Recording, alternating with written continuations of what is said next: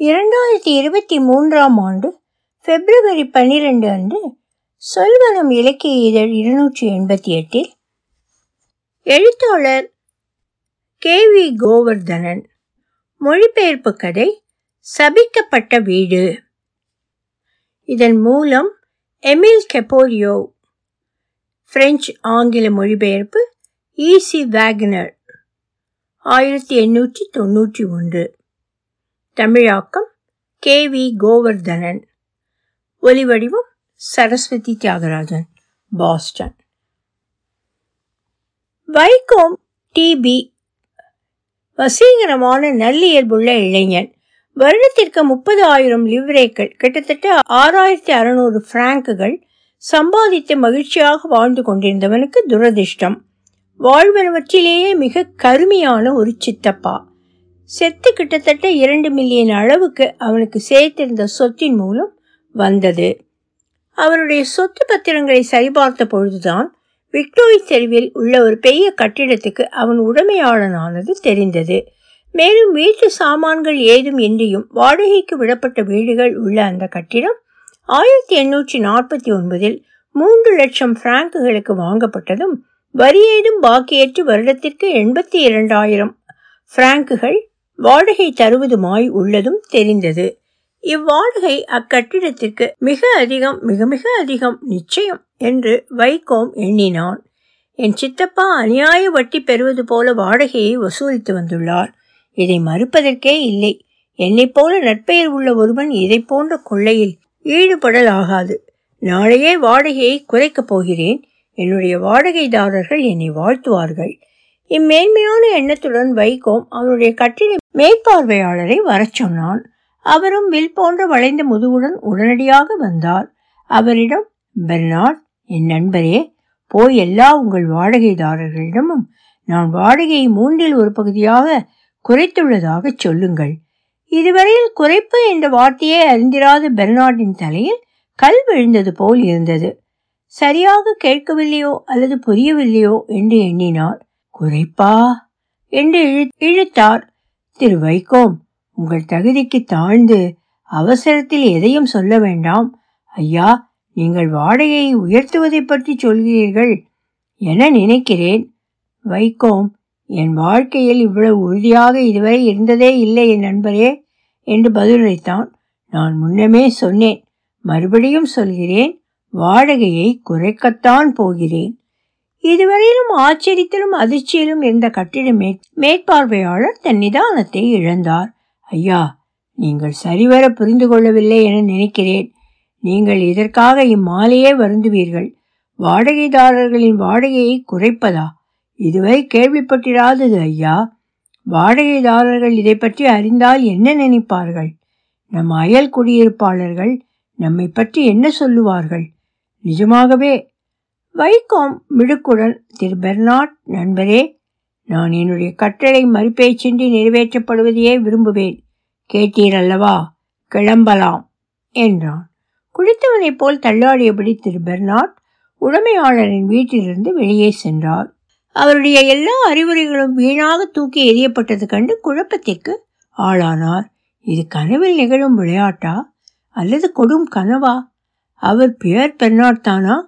அல்லது பெர்னாட் போன்ற வேறொருவரா? குழம்பியே விட்டார் வாடகை குறைக்கணுமாமில்ல? அரற்றினார் நம்பவே முடியல. ஏதோ வாடகைக்காரர்களே கேட்டுக்கிட்டா போல. ஆனால் அவங்க யாரும் குறையே சொல்லலையே. அவங்க எல்லாம் தவறாம வாடகை கொடுத்துக்கிட்டு தானே இருக்காங்க. இவரோட சித்தப்பாவுக்கு மட்டும் இது தெரிஞ்சா சமாதியில் இருந்து எழுந்து வந்து விடுவார். அவருடைய மகனுக்கு பைத்தியம்தான் பிடிச்சிருக்கு. நிச்சயம் வாடகையை குறைக்கணுமாம்ல? இவரை கொண்டு போய் குடும்ப நலம் குழுவின் முன்தான் நிறுத்தணும். முடிஞ்சிடுவார். யாருக்கு தெரியும்? இதுக்கப்புறமா இவர் என்ன செய்வார்னு. மதியமும் காலையும் நல்லா வயிறார சாப்பிட்டு இருப்பார் போல. இப்படியாக குழம்பியிருந்த பெர்னாட் அவருடைய வீட்டில் நுழைந்தார். அவருடைய விளைந்த தளர்ந்த தோற்றத்தை கண்டு அவருடைய மனைவியும் மகள் அமாண்டாவும் ஒரே சமயத்தில் கூவினர். கடவுளே என்னது? உங்களுக்கு என்ன ஆனது? ஒன்றுமில்லை. பின் சற்றே மாறிய குரலில் ஒன்றுமே இல்லை என்றார் என்னை நீ ஏமாற்ற பார்க்கிறாய். நிச்சயமாய் சொன்னார் திருமதி பெர்னாட் நீ என்னிடமிருந்து எதையோ மறைக்க முயல்கிறாய். என்னிடம் சொல். நான் அதை தாங்கக்கூடியவள்தான் அந்த புது உடைமையாளர் என்ன சொன்னார்? நம்மை கிளப்ப பார்க்கிறாரா? அது மட்டும்தான் பாக்கி. அவர் வாயிலிருந்து என்ன சொல்லியிருப்பார் என்று யூகித்துப் பார். அவர் ஆ நான் சொல்லுவதை நீ நம்பப் போவதில்லை. நிச்சயமாக நம்புகிறேன். மேலே சொல். சொல்றேன். ஆனா ஆனா அவர் என்ன சொன்னார்னா இல்லை உத்தரவு போட்டார்னா எல்லா வாடகைக்காரங்களுக்கும் அவர் வாடகையை மூன்றில் ஒரு பங்காக குறைச்சிட்டாராம். நான் சொன்னதை சரியா கேட்டியா? வாடகைக்காரங்களுக்கு வாடகையை குறைச்சிட்டாராம். ஆனால் திருமதி பெர்னாண்டோ மகள் அமாண்டோ பெர்னாண்டோ இருவரும் சரியாக கேளாமல் சுழண்டபடியே கெக்கலிட்டு சிரித்தனர். குறைப்பு? என்றவர்கள் ஆ என்ன ஒரு நல்ல தமாஷ் என்ன ஒரு கேலி கூத்து ஆசாமி. வாடகைக்காரங்களுக்கு வாடகையை குறை. ஆனால் பெர்னாட் அமைதி இழந்து அவர் சொல்வதை அவர் வீட்டில் எல்லோரும் நம்பத்தான் வேண்டும் என்று வலியுறுத்தலானார். விரைவில் அவர் மனைவியும் அமைதி இழந்ததும் சண்டை தொடங்கிற்று. திருமதி பெர்னாட் தெருமுனையில் இருக்கும் விடுதியில் உள்ள ஒரு லிட்டர் வைனிடமிருந்துதான் இந்த அருமையான உத்தரவை பெர்னாட் பெற்று வந்துள்ளார் என்பதை சந்தேகத்திற்கு இடமின்றி நம்புவதாய் அறிவித்தார். ஆனால் அமெண்டா தம்பதியர் இருவரும் அடித்துக்கொள்ளத்தான் போகிறார்கள் என நம்பியிருந்த வேளையில் திருமதி பெர்னாட் தான் ஒன்றும் அத்தனை மதியற்றவள் அல்ல என்று நிரூபிக்க முக்காடு போட்டி கொண்டு இதை விசாரிக்க உரிமையாளரின் வீட்டுக்கு விரைந்தாள். பெர்னாட் என்னவோ உண்மையைத்தான் சொன்னார். அவளும் அந்த முலா பூசிய பெரிய வளையங்களிட்ட காதில் அதை நன்றாகவே கேட்டாள். ஆனால் அவள் மட்டும் புத்திசாலியாயும் நடப்பு தெரிந்தவளுமாய் இருந்திருந்தால் ஏதும் எழுதி கொடுத்தாரா என்று தம்மை காத்து கொள்ளும்படியாக அல்லவா கேட்டிருப்பாள்? இடி இறங்கியவளாய் அவள் திரும்பி வந்ததும் அன்று இரவு வீட்டில் அப்பா அம்மா மற்றும் மகள் மூவரும் நாம் இவ்வுத்தரவை மதிக்கத்தான் வேண்டுமா? அல்லது இந்த பைத்தியக்கார இளைஞனின் சொந்தங்களிடம் இவருக்கு புரிய வைக்கும்படி சொல்லலாமா என விவாதிக்கலாயினர் முடிவில் உத்தரவை மதிப்பதாக முடிவானது. மறுநாள் காலை பெர்னாட் அவரிடம் இருந்த நல்ல கோட்டை அணிந்து கட்டிடத்திலிருந்து இருபத்தி மூன்று வீடுகளிலும் அந்த நல்ல செய்தியை அறிவிப்பதற்காக புறப்பட்டார். பத்து நிமிடங்களுக்கு பிறகு விக்டோரி தெருவில் இருக்கும் அந்த கட்டிடத்தில் விவரிக்க இயலாத அளவில் குழப்பும் கொந்தளிப்பும் நிலவியது. ஒரே தளத்தில் நாற்பது வருடங்களாய் வாழ்ந்த போதிலும் ஒருவருக்கொருவர் நேரில் கண்டாலும் மதிக்காதிருந்தவர் தற்போது கும்பல் கும்பலாய் கூடி பேச ஆரம்பித்திருந்தனர். உங்களுக்கு தெரியுமா ஐயா? இது அதிசயத்தக்கதே. இதுவரை கேள்விப்பட்டிராதது. வீட்டு உடைமையாளர் என் வாடகையை குறைத்து விட்டாராம். மூன்றில் ஒரு பங்கல்லவா? எனக்கும் தான். அபாரம். இது ஒரு தவறுதலாய் இருக்கக்கூடும். பெர்னாட் குடும்பத்தினர் நன்கு உறுதிப்படுத்தியும் எழுத்து மூலம் உள்ளதாயும் கூறியும் கூட ஒரு சில சந்தேக பிராணிகள் இன்னமும் எல்லாவற்றையும் சந்தேகத்துடனேயே பார்த்தனர். அதில் மூன்று பேர் நிஜமாகவே வீட்டு உடைமையாளருக்கு மேற்பார்வையாளர் மூலம் அனுப்பிய செய்தி பைத்தியக்காரத்தனமானது என்று கௌரவமான துணியில் கடிதம் எழுதவும் செய்தனர். ஆனால் வீட்டு உடைமையாளரோ பெர்னாட்டிடம் கூறியது சரியே என்பது அவர்களது சந்தேகத்தை போக்கியது. அதிலிருந்து எதிர்வினைகளும் பேச்சுக்களும் ஆரம்பமாயின. ஏன் வீட்டு உடைமையாளர் வாடகையை குறைக்க வேண்டும்? ஆமாம். ஏன்? காரணங்கள் என்ன? எல்லோருக்கும் கேள்விகள். இந்த ஒரு மாதிரியான ஆளை நம்பத்தான் வேண்டுமா? இதற்கு அவருக்கு ஏதாவது அழுத்தமான காரணங்கள் இருக்கத்தான் வேண்டும். எந்த ஒரு சுயபுத்தியுள்ள நல்ல மனிதனும் நல்ல கொழுத்த பாதுகாப்பான வருமானத்தை சுயமாக இழப்பானா? எவனும் கட்டாயத்தினாலோ அல்லது பலமான மோசமான காரணங்களால் மட்டுமே இம்மாதிரி நடக்கக்கூடும். எல்லோரும் தனக்குள் சொல்லிக் கொண்டனர். இதற்கு பின்னால் இதுவோ உள்ளது. ஆனால் அதுதான் என்ன? முதலாம் மாடி முதல் ஆறாம் மாடி வரை அனைவரும் தம்முள் கூடி விவாதித்ததும் அல்லாமல் தனியே இதற்கான காரணங்களை தம்மூளைக்குள் தோண்டி துருவலாயினர். ஒவ்வொரு குழியும் ஏதோ தாம் மட்டுமே ஒரு சங்கேத தகவலை பிரித்தெடுப்பது போன்ற எண்ணத்தில் மிதந்தனர். எல்லா மூலையிலும் ஏதோ ஒரு அமானுஷ்ய மௌனம் நிலவியது. அதில் ஒரு குடியிருப்பாளர் இந்த மனிதர் தான் செய்த ஏதோ ஒரு கொடுங்குற்றத்தை மறைத்து வைத்துள்ளார். அதற்கு பிராயச்சித்தமாகத்தான் இந்த மனித நேயம் என்று அறிவிக்கும் அளவுக்கு சென்றார். அவருக்கு அது பிடித்திராமலும் இருக்கலாம். இந்த சந்தேகத்திற்கிடமான மனிதரில் வாழ்வதென்பது முடியவே முடியாத காரியம். அவர் என்னவோ தன் தவற்றை தற்போது உணர்ந்திருக்கலாம். ஆனால் அக்குற்றத்தை மறுபடியும் செய்ய ஆவல் அவருக்கு வராது என்பது என்ன நிச்சயம்? மற்றொருவரோ இந்த கட்டிடம் ஒருவேளை மோசமாக கட்டப்பட்டதாயும் இருக்கலாம் என்று கவலையுற்றார். ஹம் இருந்தாலும் இருக்கலாம். யாராலும் சொல்ல இயலாது. ஆனால் எல்லோருக்கும் ஒன்று நிச்சயமாய் தெரியும். இக்கட்டிடம் மிக மிக பழமையானது. உண்மையே இல்லையென்றால் போன வருடம் புதிதாக சாக்கடை வெட்ட வேண்டிய அவசியம் என்ன வந்தது? அதுவும் மார்ச் மாதத்தில். அல்லது மேற்கூரையாகவும் இருக்கலாம். எனில் கட்டடத்தின் மேற்பகுதி மிக கனமாக உள்ளது அல்லவா? அல்லது ஒருவேளை மேல்கூரையின் அருகில் குடியிருப்பவர் கள்ளப்பணம் அடிக்கும் இயந்திரம் அட்டத்தில் இருக்கலாம். ஏனென்றால் அடிக்கடி இரவில் நாணயம் அச்சடிக்கும் இயந்திரத்தின் மெல்லிய ஒலியை கேட்டுள்ளேன். மற்றொருவரின் அபிப்பிராயம் ரஷ்ய அல்லது பிரஷ்ய தேச ஒற்றர்கள் இக்கட்டிடத்தில் ஊடுருவியுள்ளனர் என்பது. முதலாம் மாடியில் வசிக்கும் ஒருவரோ நில உடைமையாளர் இக்கட்டிடத்தை எல்லாம் சாமான்களுடன் சேர்த்து தீ வைத்து எரித்து இன்சூரன்ஸ் கம்பெனிகளிடமிருந்து பெரும் தொகையை கறக்க திட்டமுள்ளதாக நம்பினார். இப்படி எல்லோரும் தத்தம் அபிப்பிராயங்களுடன் இருக்கையில் திடீரென அசாதாரண பயமூட்டும் நிகழ்வுகள் நிகழலாயின. ஆறாவது மாடி மற்றும் கூரையின் கீழ் குடியிருப்போர் இனம் தெரியாத ஒலிகளை கேட்கலாயினர்.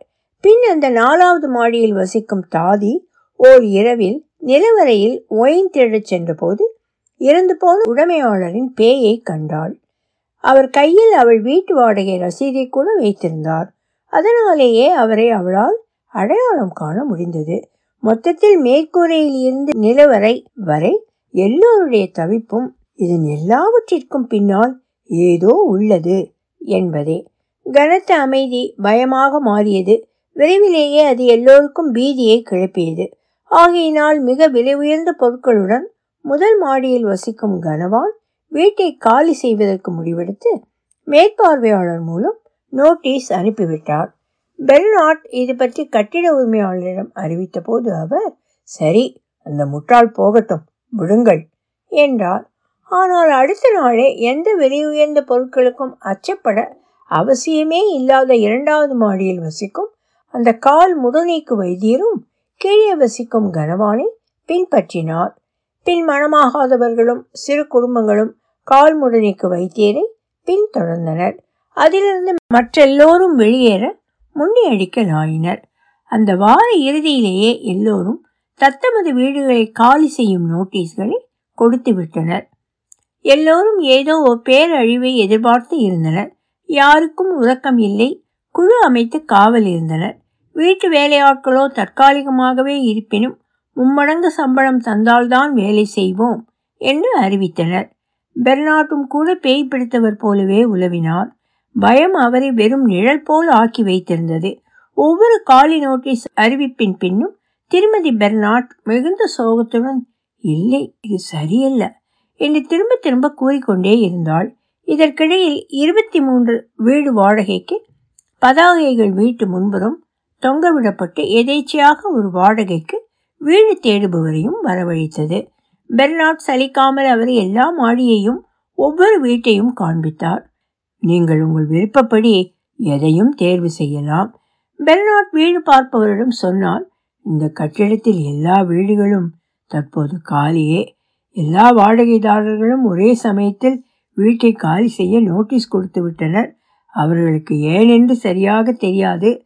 சில விஷயங்கள் நடந்தன. ஆம் இதுவரையில் கேட்டிராத கட்டிட உரிமையாளரின் வாடகை குறைப்பு அதில் ஒன்று. அந்த புதிதாக வீடு பார்க்க வந்தவரும் பறந்து ஓடினான்.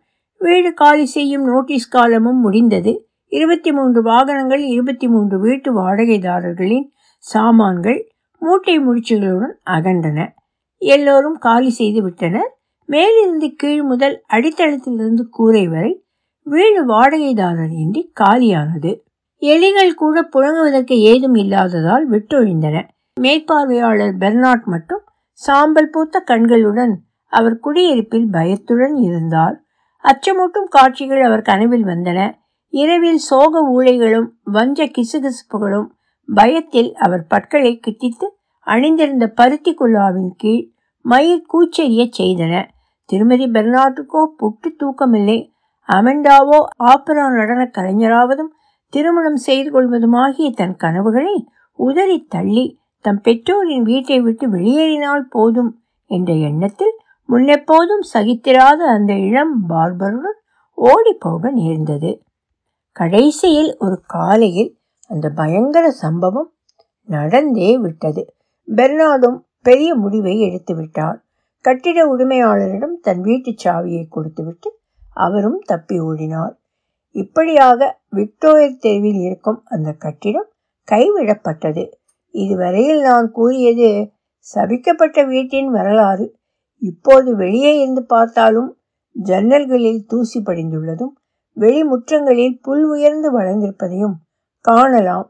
யாரும் வீடு பார்ப்பதற்கும் வருவதாய் இல்லை இந்த சபிக்கப்பட்ட வீடுள்ள பகுதியில் இதன் பிரசித்தியால் பக்கத்து எதிர் வீடுகளின் மதிப்பும் குறைந்தே போய்விட்டது. வாடகை குறைப்பு இப்படி நடக்கும் என யார் கண்டது? ஒலிவடிவம் சரஸ்வதி தியாகராஜன் பாஸ்டன்.